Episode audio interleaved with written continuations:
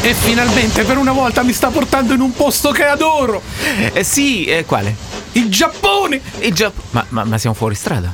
In che senso? Ma eh, il grande conduttore Marco Cocco ci sta portando in Giappone. Sì, beh, io sapevo non, questo. Non fa parte del- della traiettoria, del tratta del. Ma chi del- se ne frega, sa quali sono i nostri desideri e fa di tutto per riuscire a accontentarci. È- È, è come il, il- il genio della lampada. Scusi, ma eh, il Giappone è fatto di isole. co- Come ci siamo arrivati col treno? È un treno. È un treno, Ci sono i ponti, ci sono i tunnel sottomarini, monorotaglia. Davvero. L'Oriente Express si adatta, Rosso, dove è rimasto? Scusi. Quindi qua- qua- quando era tutto buio non è che eh, era notte. Ci siamo quasi, guardi nell'acqua, c'è la fortezza delle scienze. La fortezza delle scienze. E, e che, che cos'è? È la base del grande Mazinga. È vero, è vero, è la base del. gran- Oddio, quindi ci sono i mostri. No, questo non lo. In teoria ci dovrebbe pensare a Mazinga, mica lei, scusi. Ma lei conosce il giapponese? No. Io conosco un giapponese. Ah, ma te- lei mi ha detto il, pensa uno. Eh vabbè, il giapponese, nel senso quello lì.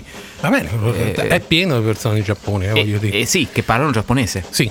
E- e- La base antiatomica! La base antiatomica. Scusi, ma- professore, mi dica una cosa, ma il Monte Fuji sì. sotto c'ha d- di tutto, la base di Goldrake, quella di Gig Robot d'acciaio, cioè a un certo punto insomma, No, perché- occupazione del solo pubblico. Quanto No. guadagna il comune con queste strutture? E che poi a Capodanno si riuniscono tutti insieme e fanno festa. È successo in due o tre occasioni, eh, però, Eh, sì, sì, più. però fanno delle cose anche Poi turche. tutte negli anni 70, dopo non si sono più parlati. Beh, perché gli anni 70 erano, una- era come dire un'epoca particolare. Non- Voglio andare a Odaiba. A Odaiba. Lei sa cos'è? Eh, certo, è, È un- un'isola artificiale. Ah, pensavo fosse un ballo thailandese. Assolutamente no. Eh, Ricca di negozi, centri commerciali e soprattutto c'è un Gundam di 33 metri. Andiamo a vedere tutti i Gundam. Sì, ma questo è vero, non è un cartone animato. Eh, lo so, le statue di Gundam che sono disseminate Non in tutto il sono Giappone. statue, si muovono. Sì, sono per state- definizione una statua sta ferma. Sì, ci sono. gu- guardi, lei perché non conosce la mitologia, ci sono delle statue che si, o- si muovono. Il colosso di Rodi è caduto, non si muoveva. Beh, comunque si è Qua- mosso. quale qua- statua? È caduto, si è mosso.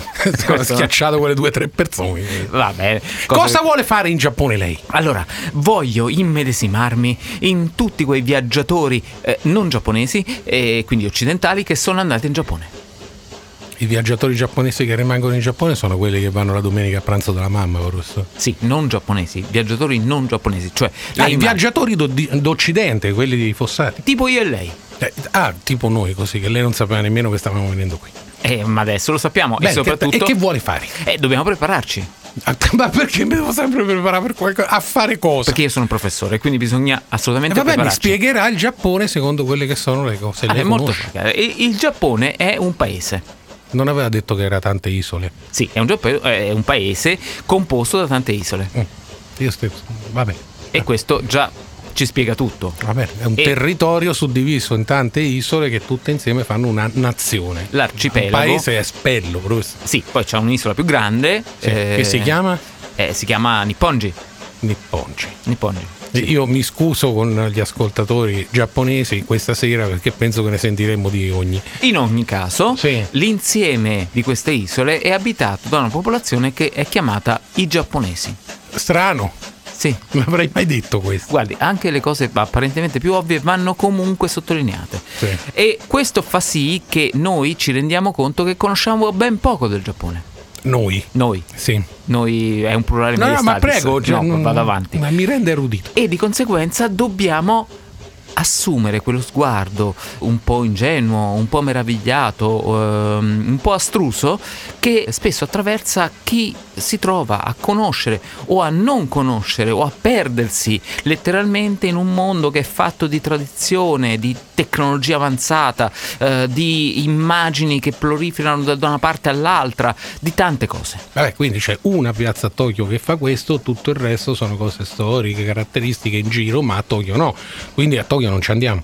Eh, come no? Ma Perché ci andiamo a fare? Eh, viaggio a Tokyo. Vabbè, ma viaggia a Tokyo cosa? Ce l'ha detto adesso, Ma non lo sa no, nessuno. Viaggio a Tokyo è uno dei più famosi film del cinema giapponese eh, del 1953, Mm. diretto da Yasuhiro Ozu, Ok. che è eh, maestro riconosciuto del, del cinema del sollevante, possiamo dire così, e ehm, tra l'altro è un mito assoluto per molti eh, registi anche occidentali, eh, a partire da Paul Schrader, eh, passando per Wim Wenders, che addirittura ha fatto un film nel 1995 dedicato a Ozu. Il film è? Tokyo Ga.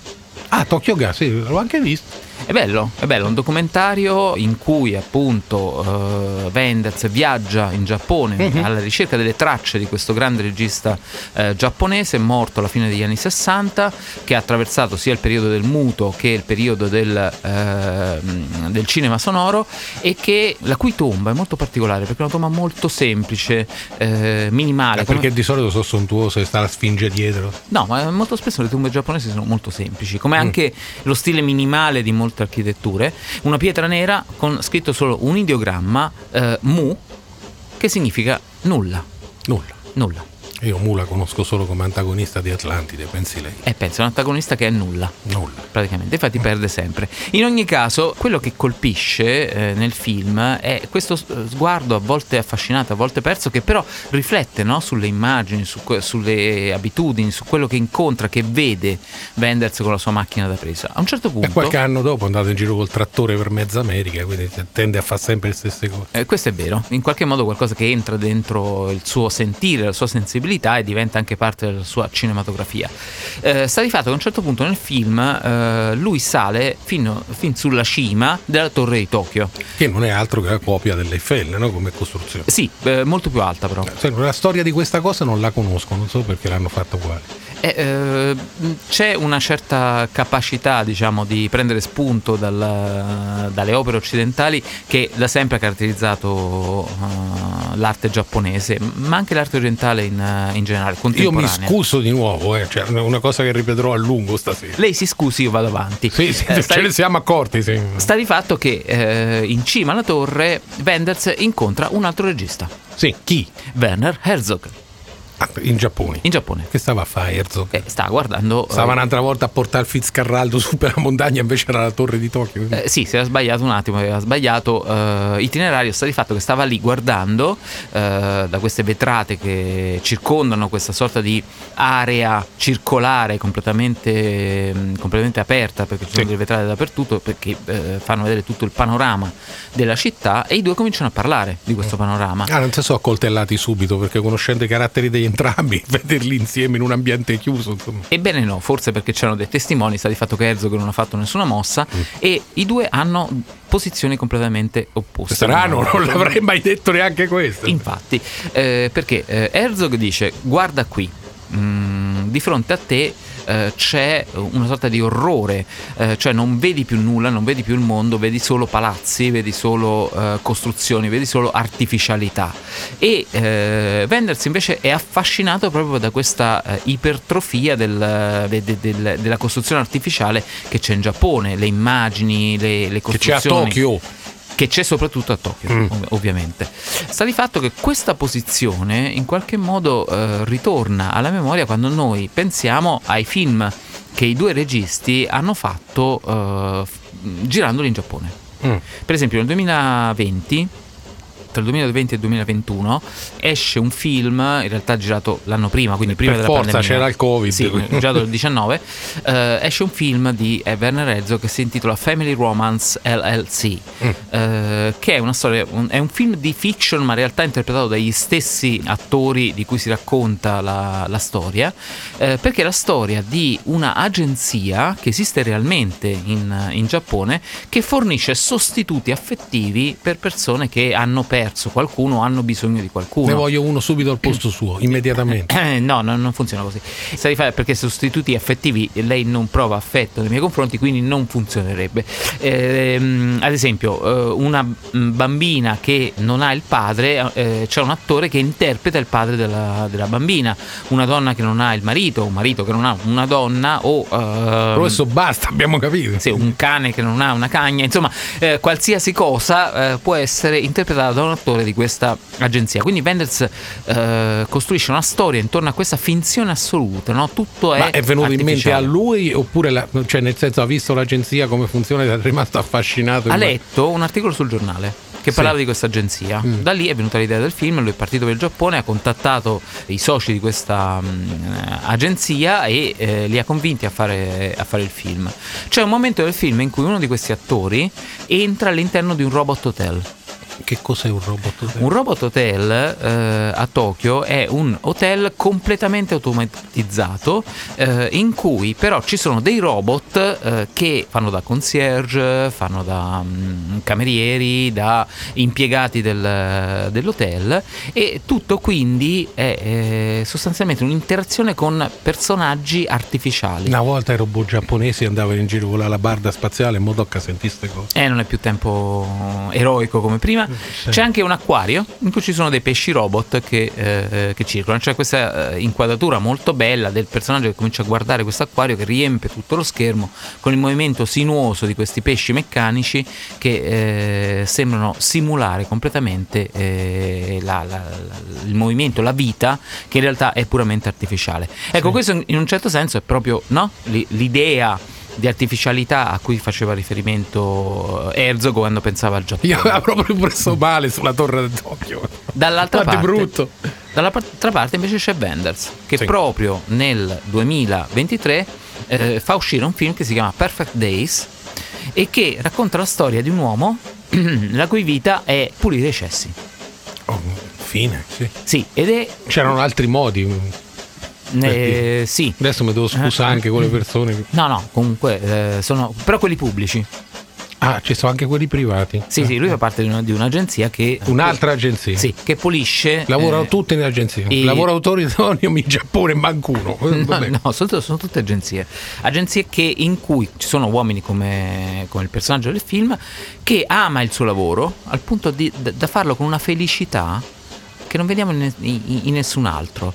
È assolutamente assorbito il suo lavoro, quasi non ha altra eh, fascinazione se non quella di prendersi cura dei VC pubblici. Ah, bellissimo. E- è un film straordinario, tra l'altro eh, fatto di questa ritualità per cui ogni mattina lui si sveglia, cura le sue piantine, fa colazione, fa, fa la doccia, si cambia, mm, prende il camioncino dove ci sono tutti i suoi eh, attrezzi, fa il giro dei vari eh, bagni pubblici della, della città, ogni volta incontra e ci sono situazioni molto eh, differenti l'una dall'altra ed ha anche un, un- un, eh, giovane aiutante che non è intellettualmente molto, molto sveglio e che soprattutto non ama il suo lavoro come anche come il- invece il protagonista del, del film. Come anche o come invece. Come invece. Scega. Eh, sta di fatto che i tre si ritrovano nel camioncino del... eh, Come i tre. Chi è il terzo? e il terzo è la fidanzata o quella che il ragazzo vorrebbe come fidanzata, un'altra eh, giovane ragazza giapponese. Cioè, che- lui vorrebbe stare con una e quindi se la porta in giro per la città a pulire i bagni pubblici. Eh, esatto. Non ci ho mai provato. Devo, Eh, esatto. Anch'io adesso. Ma eh, il nostro protagonista si ritrova questi due ragazzi in- nel suo camioncino che chiacchierano molto, soprattutto eh, il, il ragazzo dalle doti intellettuali non molto sviluppate, e, e i due si rendono conto che l'uomo ha con sé una serie di musicassette con cui ogni mattina sente eh, della musica ed è della musica stupenda che appartiene più o meno agli anni 70-80 eh, del Novecento, ma soprattutto il formato, la, la tecnologia che stupisce i due ragazzi, delle musicassette a cui loro non sono più abituati. E è qualcosa che, mh, tra l'altro, la ragazza prende in mano una musicassetta e dice: Ma eh, insomma, che cos'è questa? Eh, si ascolta e chiede di poter ascoltare eh, la musica che c'è al suo, al suo interno. Sentiamo la scena. Lui è Hirayama. Al lavoro è il mio mentore. Bravo lavoratore, ma non un gran chiacchierone. Tipo che non so nemmeno come sia la sua voce. ah, Hirayama, lei si chiama Aya. Da 1 a 10 le do un 10. Dai, falla finita. Posso sentirla?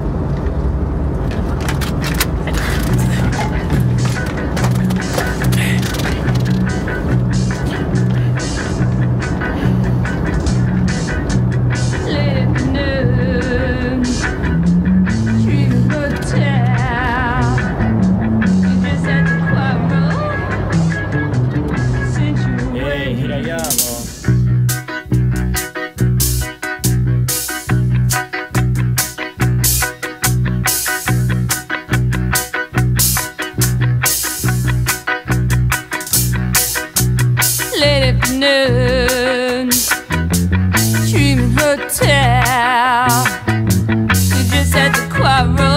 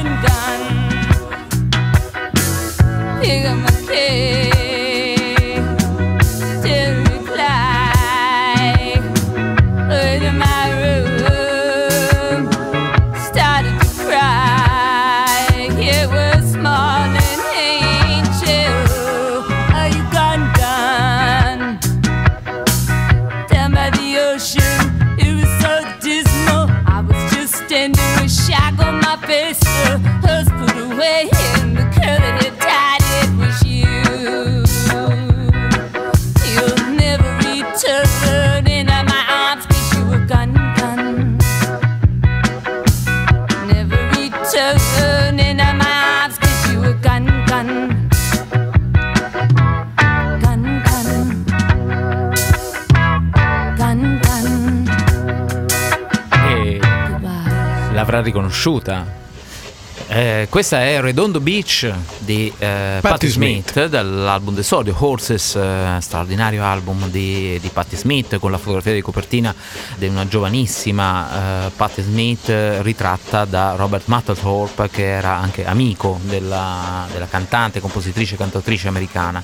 E lei immagina che eh, durante il film spesso quando il personaggio eh, prende il camioncino e comincia a vagare, non a vagare, ma a mh, attraversare la città per arrivare nel suo posto di, di lavoro, mette sempre una cassetta, una musicassetta e la musica invade mh, lo schermo e noi vediamo il panorama di questa città eh, tentacolare e, e fatta di palazzi, di, di costruzioni, di strade in cui veramente non si vede un orizzonte e che però, ripeto, affascinava Wenders nel suo, eh, nel suo discorso eh, con Werner Herzog, eh, che diventa appunto un'operazione cinematografica, che ricorda molto anche il Wenders di Alice nelle città eh, di- nel corso del tempo, in cui la musica diventava un modo attraverso cui si scopriva eh, un territorio, uno spazio, qualcosa che bisognava attraversare.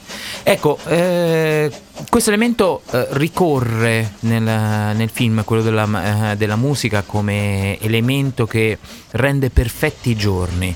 Cioè a un certo punto eh, i personaggi eh, arrivano in un mm, negozio eh, di musicassette, che vende le musicassette come se fossero appunto reliquie, come se fossero oggetti eh, preziosi. Infatti delle musicassette vengono vendute a dei prezzi esorbitanti per collezionisti, come è stato per molto tempo e continua ad essere il vinile, ad esempio, no? la forma diciamo di, di- di, eh, di tecnologia di riproduzione musicale eh, che sembrava destinata a, scom- a- a scomparire e che adesso è diventata oggetto di, eh, di collezione.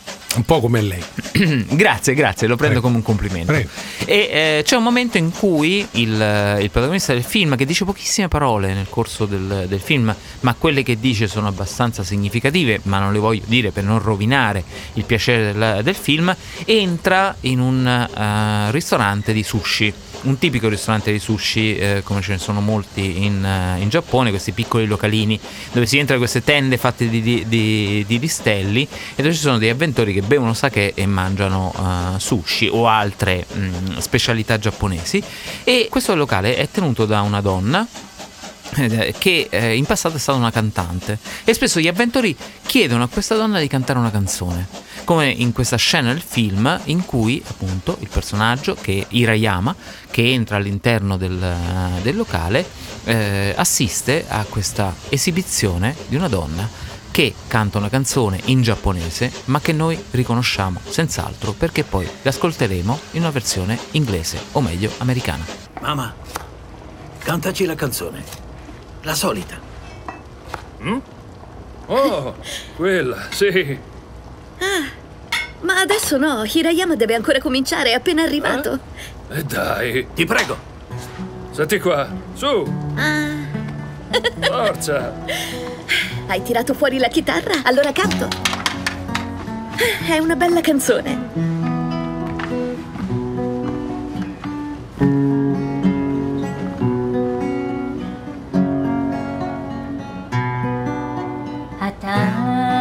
私が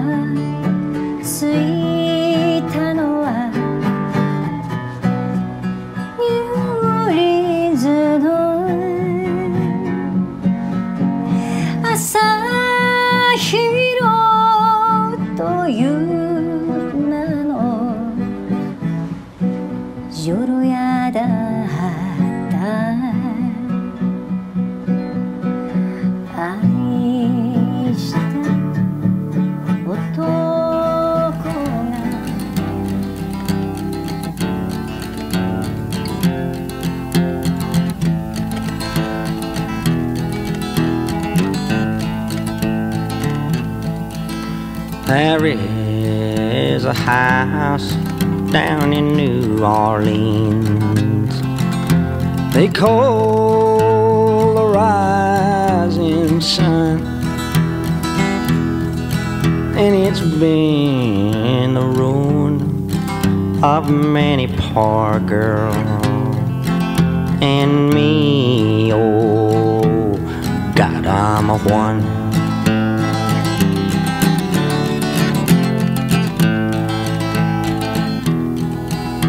My mother was a tailor. She sold these new blue jeans. My sweetheart was a gambler, Lord, down in New Orleans.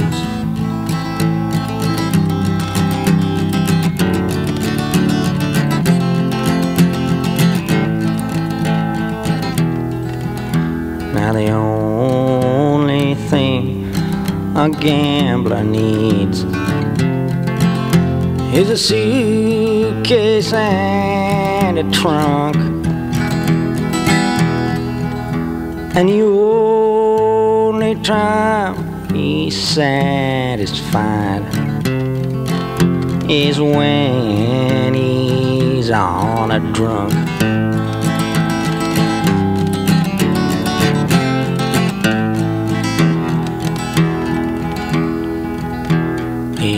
Fills his glasses up to the brim.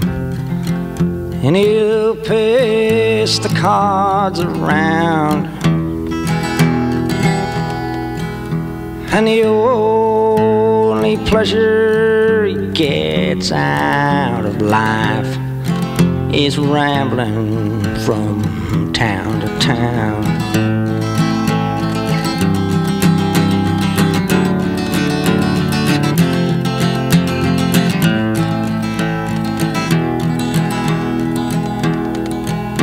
Hotel, my baby sister.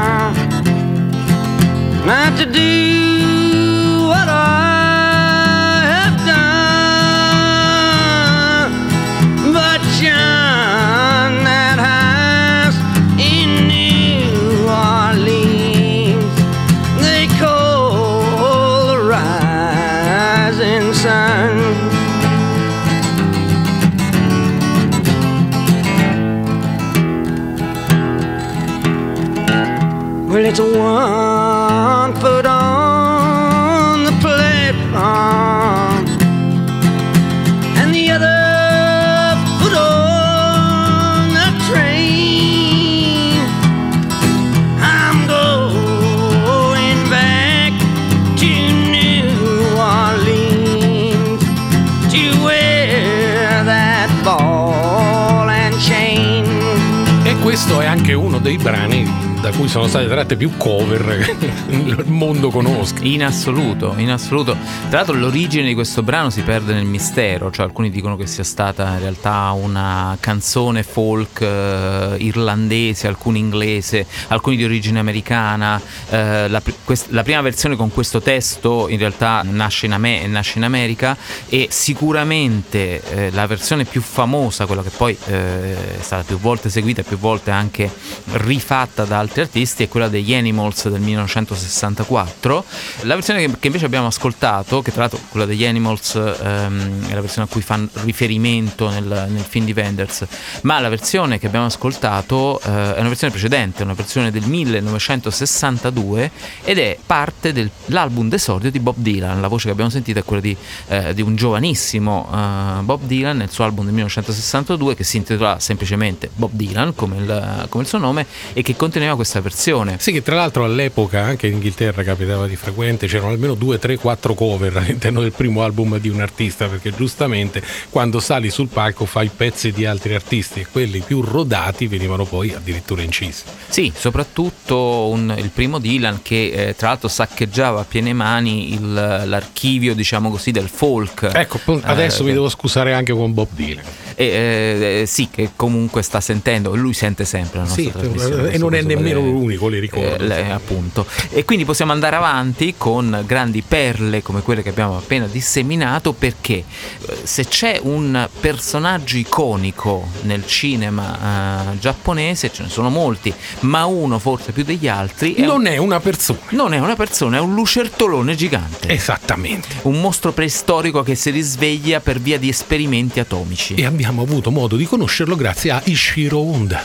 1954 esce Gojira. Gojira, siamo arrivati a quanto? 70 anni di Gojira. E tant'è che diciamo il film che è uscito a 70 anni di distanza, eh, Godzilla Minus One di Takashi Yamazaki, Che eh, lei sicuramente avrà visto. che io sicuramente ho visto. Ah, eh, lei l'ha visto? Sì, io l'ho visto. Io l'ho perso, adesso c'è la versione in bianco e nero, non riuscirò a vedere neanche quella. Eh, ma neanche quella è solo in bianco. Eh, no. C'è uno schermo bianco in cui accadono No, tra l'altro è uscito da noi però solo sottotitolato perché non si sono nemmeno sprecati.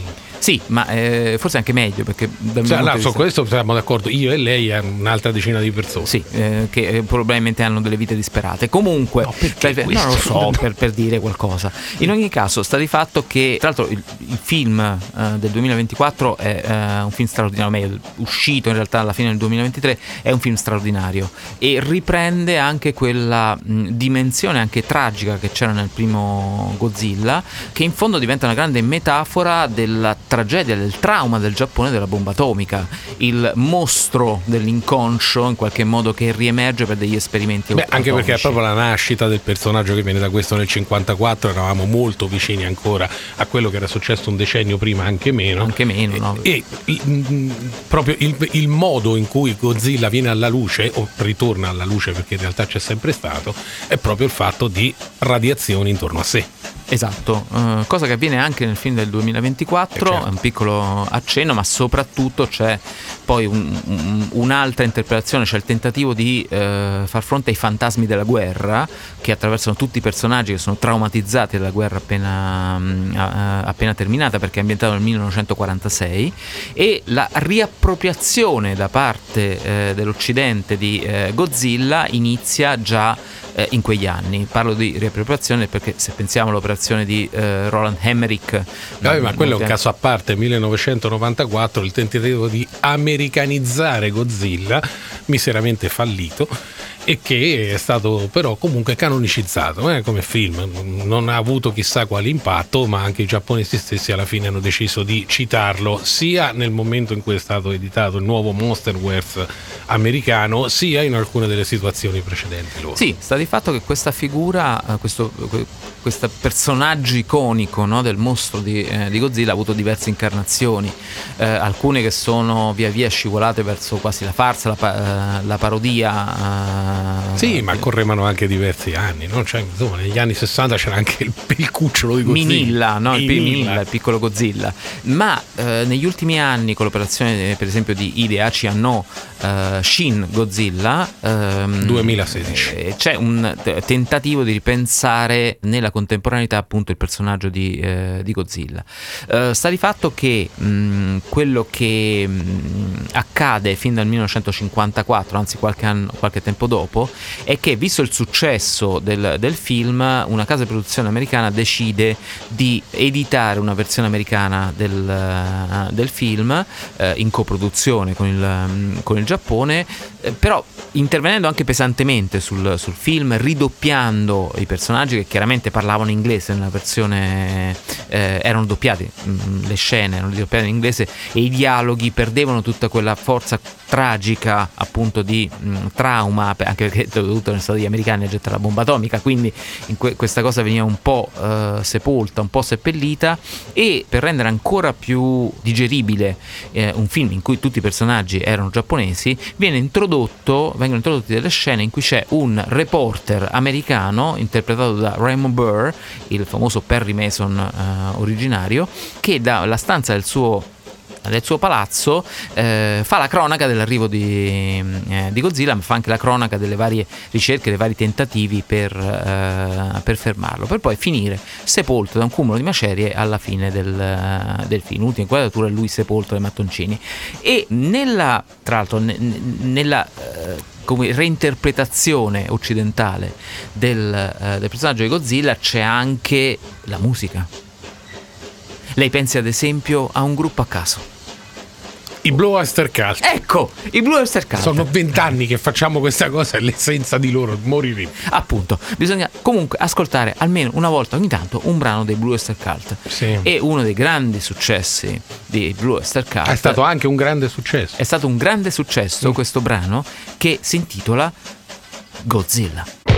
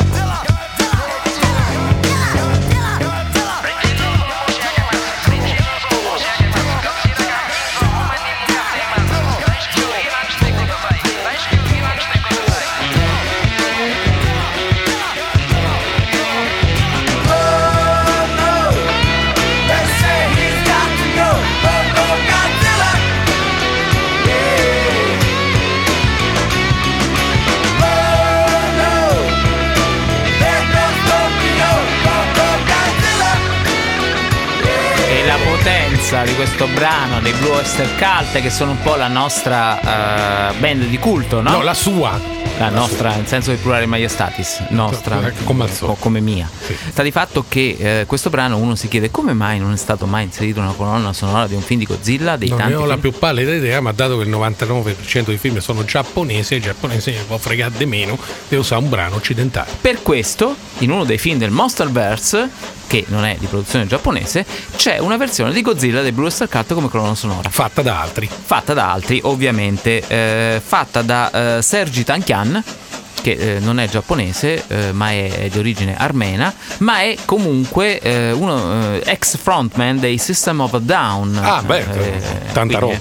e, e realizza appunto per la colonna sonora di Godzilla King of Monsters una sua versione eh, del famoso brano dei Blue Oyster Sì, va bene, va bene, però noi dei film occidentali usciti in Occidente non ce ne frega niente. Vogliamo sapere film occidentali girati in Giappone. Appunto, anche per questo, tra i tanti, sono tantissimi film girati in Giappone, perché in un certo senso il Giappone diventa una sorta di eh, luogo di eh, perdita e ritrovamento di se stessi per un personaggio occidentale. Si va in Giappone, eh, c'è anche un film eh, sempre nel 2024 di Elise Girard, una giovane eh, regista francese, al terzo film che si, che si intitola Viaggio in Giappone.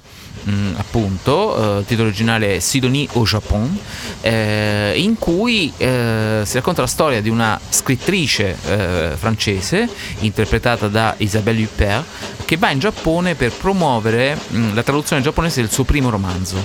Ma lei ha smesso da tempo di scrivere eh, romanzi dopo la morte del, marito in un incidente stradale in cui sono stati entrambi eh, coinvolti, lei ne è uscita illesa, lui invece è morto e il Giappone è il luogo, eh, come gli spiega anche il suo editore giapponese, dove i fantasmi eh, ritrovano la loro visibilità. E infatti durante questo tour nelle varie città eh, giapponese, Sidonie, questo è il nome del personaggio interpretato da eh, Isabelle Huppert, ritrova il marito che le compare da- davanti. Prima si spaventa, poi inizia in qualche modo a cercare un contatto con lui in una sorta di eh, versione un po', un po' comica e un po' drammatica del, del film fino al momento in cui in un certo senso il, il fantasma comincia a scomparire perché gli- eh, le confessa sono sempre stato accanto a te ma sono sempre stato accanto a te perché tu non mi hai lasciato andare perché ti sei appunto rinchiusa nel, nel dolore. Ed è nel momento in cui la mano del fantasma accompagna la mano della scrittrice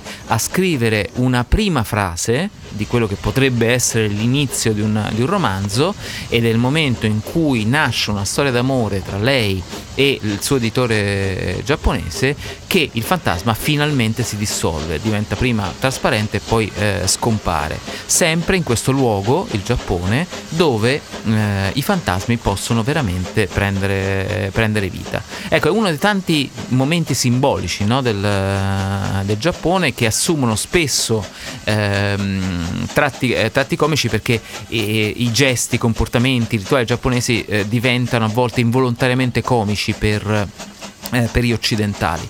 Cosa che accade anche in un film di Sofia Coppola.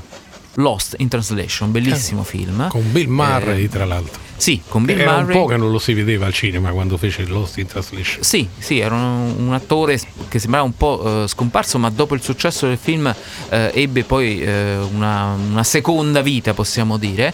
Nel 2003 esce il film con un allora ancora, eh, non dico esordiente, ma quasi, eh, Scarlett Johansson. sono due eh, americani che si ritrovano a, a Tokyo, si ritrovano a Tokyo soli. Lui si trova a Tokyo perché è un attore eh, in una fase decadente della sua carriera eh, che viene chiamato in Giappone per fare la pubblicità di un whisky eh, e quindi deve filmare eh, queste, queste pubblicità che non capisce tra l'altro il whisky fa anche schifo e eh, lei accompagna un musicista rock che sta facendo una tournée in, eh, in Giappone e passa però gran parte del tempo in albergo annoiandosi. Io ricordavo che lui fosse un fotografo, ma vabbè. Ma è un fotografo di, di musicisti rock in Giappone. E eh, tra l'altro suona anche la chitarra, quindi anche un po' Anche, musicista. sì. Eh, sta di fatto che eh, Scarlett Johansson e eh, Bill Murray si, eh, in un certo senso, si legano sempre di più l'uno, eh, l'uno all'altra, eh, scatta qualcosa che potremmo definire una storia d'amore che non prende però mai corpo, i due alla fine si, si- si salutano in una scena molto bella eh, del- nel, nel- nel finale del film in mezzo a una folla enorme di persone come spesso accade nelle metropoli giapponese e in particolare a Tokyo. E ehm, in questo film colpisce il fatto che ah, non ci sono brani giapponesi Brani musicali. brani musicali giapponesi la colonna sonora è quasi interamente È un film composta. intimista su due occidentali a Tokyo. esatto E quindi anche la musica è coinvolgente secondo i sentimenti che loro provano. nessuno potrebbe spiegarlo meglio di lei. Eh, sta di fatto che c'è una chicca nel film, eh, cioè un brano che si intitola Alone in Kyoto, eh, eseguito da Year. Year sono un duo francese di musica elettronica molto raffinata, molto, eh, molto affascinante, ehm, che mescolano però la musica elettronica anche con strumenti acustici come la, come la chitarra e che eh, in questo brano esprimono in qualche modo quell'atmosfera anche ehm, dolcemente malinconica eh, di un film mm, unico e prezioso come Lost in Translation. Salve. Salve. どういたしましたか Sì. Abbiamo bisogno di un medico Che ho- per lei, pronto soccorso. Non è un'emergenza, mi sono solo fatta male り al piede. じゃああのこれから診察の準備をいたしますので番号札を取って、えーカルテを記入して受付順番来ましたらお呼びいたしますので.はい、Che numero? はい、手続き終わりましたらこちらの方からお呼びしますのでソファーの方でおかけになって待っててくださいどうぞはい Tanto non ci andiamo in un altro ospedale, qualunque cosa ha detto va bene. Ecco, eh, potrebbe riportarla lei in garage? Grazie, andiamo. andiamo.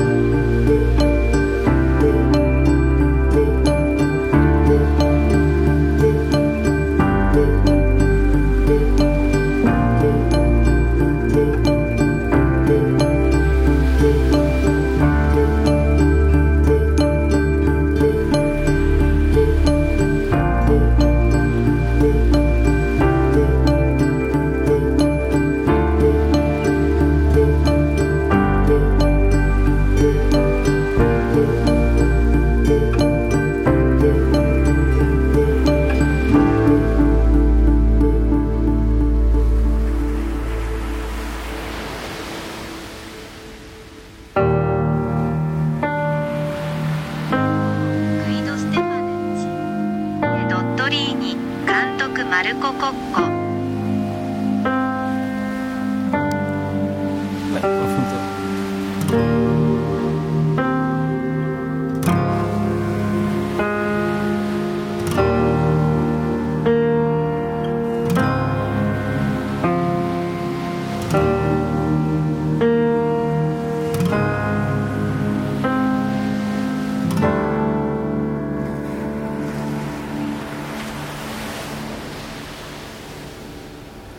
Questa musica sottesa, soffusa, soppiaciuta anche. Sì, io ho sentito che la chiamavano in corridoio sul treno prima. Eh, eh, sì, ma era in giapponese, io non, non capivo che cosa Sì, stavano però il, dicendo. il cognome era il suo, insomma, fanno, la conoscono dappertutto. Sì, ma sembrava no? anche- È sconcertante. questo. Eh, eh, non lo so, tendiamo un, un attimo le orecchie per sentire se per caso eh, questo, questo appello si ripete. これはオリエント急行グイド・ステファヌッチダニエレ・ドットリーニ監督マルコ・コッコ Scusi, cosa ha detto? Per... Eh no, cantu Marco Cocco. Ho sentito questo. Marco Sì, Cocco questo l'ho cantu. sentito anch'io. De- deve Ma- can- eh, è sardo, ci Sì, dice. comunque siamo tutti desiderati da, Marco Cocco, no? Era un'altra cosa. Vabbè, ma non importa. Allora, Lost in Translation. Lost in Translation è uno di quei film, dei tanti film girati in Giappone. No, che- però questo Lost in Translation era riferito al fatto che non capiamo assolutamente quello che ci viene detto. E vabbè, ma usiamo anche il nostro traduttore eh, presente nello smartphone per capire che cosa, che cosa ha detto. Eh, sta di fatto che eh, ne, ne riparleremo dopo comunque, in ogni caso. Eh, aspetti, aspetti, che il mio, il mio traduttore mi, mi ha dato la traduzione. Ascoltiamo. Questo è Orient Express con Guido Stefanucci. Daniele Dottorini. Regia di Marco Cocco. Cioè, come lo sanno sul treno questo, professore? Oddio, mi fanno paura. I Se l'ha giapponesi- inventato adesso, Ma, lasci no, ma sta- I giapponesi sanno tutto. Eh, forse ci arriva Godzilla da qualche parte. In ogni caso, dopo questa musica straordinaria degli Air, non possiamo parlare di un altro dei tanti film eh, che lavora sull'immaginario del, del Giappone per un occidentale, che è Sollevante di eh, Philip Kaufman. Ma sollevante quello con Sean Connery e Quello con Wesley. Snipes. Yeps. Ah, se menano di brutto. sì, Eh sì, eh, è un grande eh, detective movie, diciamo così, in cui ci sono due detective, eh, uno più tradizionale e l'altro Sean Connery, eh, che ha una conoscenza approfondita del Giappone e viene chiamato appunto per questo eh, a indagare su un delitto avvenuto, all'in- avvenuto all'interno di una corporation, di una grande multinazionale. eh, Con un giapponese. preoccupante taglio di capelli Sean Connery in questo film. Abbastanza, ma anche Wesley Snipes e le sue eh, giacche con le spalline non scherzano, eh, ma dopo tutto era il 1993, momenti in Però cui la- la storia del film funziona perfettamente. Eh, funziona perfettamente, ti tiene incollato allo schermo per tutto il, il tempo, uno dei thriller, eh, forse possiamo associarlo in parte, ma credo sia superiore a Pioggia Sporca, Black Rain di eh, Ridley Scott, eh, questo lavora ancora di più sull'immaginario del, eh, del Giappone, o meglio su un immaginario del Giappone visto da un occidentale, quale lei è per esempio. Beh, sì, in Black Rain c'è più un rifiuto della nazione giapponese da parte del protagonista del film, un dover starci per forza per una missione particolare. Sollevante invece sviluppa il fascino nei confronti del protagonista. Assolutamente, fino a, a- a quasi eh, cominciare a comprendere o a eh, voler comprendere quella che è la complessità di una eh, cultura che tra l'altro è anche molto chiusa in se stessa, eh, che, che molto difficilmente si apre ai eh, gaijin, eh, alle persone appunto che non appartengono a quella cultura, che sono stranieri e, e- quindi non possono capirla, non possono eh, entrarvi. Forse anche questo è parte del, del fascino, del mistero in un certo senso del ehm, cinema giapponese e anche della cultura giapponese in, in generale, dell'idea di immagine che il Giappone ha dato di, eh, ha dato di sé. Eh, nel film eh, c'è un, eh, un brano nella colonna sonora del, del film interpretato da un grande artista americano che è Cole Porter. Eh, un brano che è un classico del, del- diciamo song eh, americano, è stato interpretato da moltissimi artisti e quindi sarebbe stato noioso risentirlo dalla voce di Cole Porter per quanto straordinaria, per quanto straordinaria questa versione. La prego uno bravo una volta, no? Da qualcuno che viene da San Marino, dalla città del Vaticano, uno, no? E no, stiamo parlando eh, di una versione straordinaria di Don't Fence Me In. No, chi, chi è?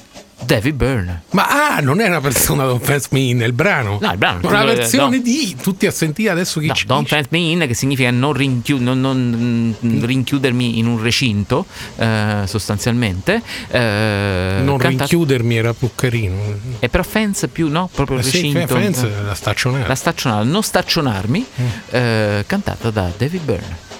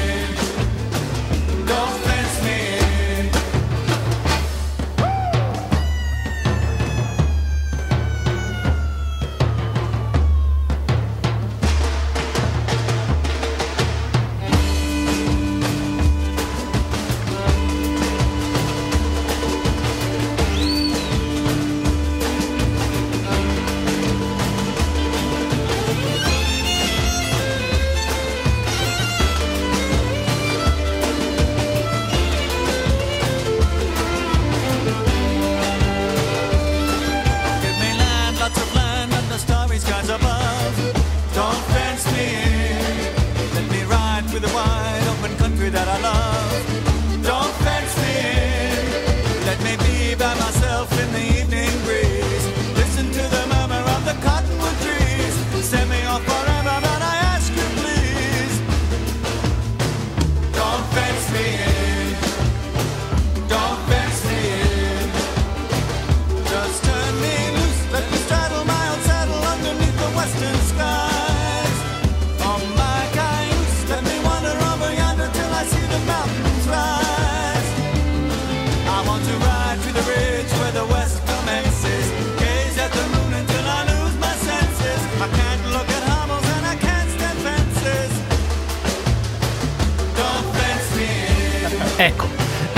Canzone Don't Fence Me In di David Byrne, eh, un'altra versione rispetto alla colonna sonora di Sollevante, che invece era eh, la famosissima eh, interpretazione di Cole Porter dello stesso, dello stesso brano, eh, ci ha resi pronti ad affrontare il Giappone.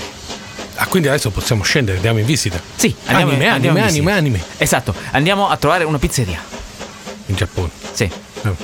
E, Cioè, tu- il sushi, no. No, la famosa pizza giapponese. Ma, ma- ma non mi interessa la spesa. No, Io voglio no. vedere i cartoni animati che camminano per strada. Un panzerotto. No, un panzerotto. In Giappone. No, in Giappone. Te- che città siamo? Eh, siamo a Tokyo. Tokyo, beh, gli faccio meno da 3 di Tokyo, va bene? Eh, perché? Ma poi scusi, ma questo non è Ryan Star. Sì. Cioè, quindi l'appuntamento è finito? Sì, siamo Cioè, quindi Fast and Furious non ne parliamo? Eh, beh, Di ma- wasabi non ne parliamo? Beh, Le veramente- mando Jean Reno a gonfiarla, professore. Jean Renoir, grande Ma che Jean Renoir? Jean Reno, il Jean francesone sì. quello Beh, anche Jean. Renoir era francese. Ma Lui- sì, ma ho capito, ma certi registi occidentali in Giappone dopo mi lascia via le cose che hanno fatto proprio incassi madornali. Perché deve tirare fuori sempre Herzog, Wenders, tutta gente, no? Che... No, potrebbe parlare anche di Ma Manzina. anche con- co- di chi? Manzina. Cosa hanno fatto? Avranno fatto un Natale in Giappone da qualche parte. Ah, in perché siamo occidentali anche noi italiani? Questa è una bella domanda. No, non ci ho pensato nei confronti. Chiedo al traduttore. No, dipende da dove va, no? Perché se lei va a destra, allora è un conto, ma se l'aereo passa dall'altra parte. Ma non è un aereo, è un treno. Cioè, il nostro? Ah. Ma perché c'era in treno in Giappone lei normalmente? Cioè, ci siamo capitati per caso, passavamo di lì. Passavamo di lì, l'Oriente Sì. Express. Eh, I tunnel, quelli che usa Godzilla per spostarsi dal centro della Terra nelle varie diramazioni in tutti i punti che lui vuole. Veramente, voglio un autografo. Ma lei li vede i film di cui parlo o no? Scusi. Ma che c'entra? Mica li posso vedere. Cioè lei ha visto solo Minus One e 50 anni di Godzilla? Cioè, ah no, ha visto anche quello di Emmerich, pensate che storia. No, Minus One è quello che mi ha detto. Però Isabella Huppert l'ha visto. Eh beh, Eh, lei non si spreca lei- pertanto. E anche quando fai Teletubbies. Questa era i Teletubbies con la U? No, se li facesse. Ah, ho capito, Masha e Orso, quelle cose. No, comunque questo era Oriente Express, se qualcuno è arrivato fino in fondo mi dispiace per lui, c'era altro da fare, ma evidentemente Daniele Dottorini riesce a incollarvi alla radio. E in ogni caso, insieme a Guido Stefanucci e a Marco Cocco, saremo nella piazza centrale di Tokyo a prendere un caffè. Adesso, un caffè. Sì, se qualcuno Cioè, ci sta perché io vado a ascoltando. Tokyo a prendere il caffè. Eh, cioè, dopo la pizza. Ha ragione. The sun was coming down